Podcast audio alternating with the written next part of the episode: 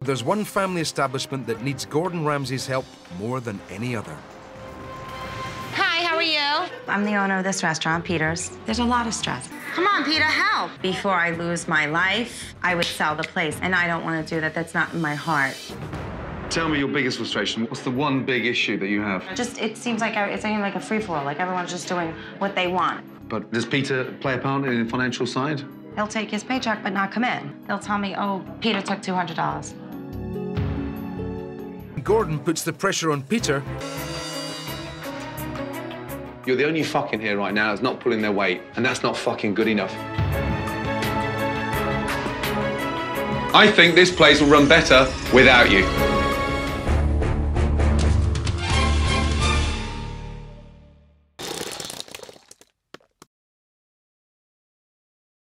Fuck off you, you fat, useless sack of fucking Yankee danky doodle shite.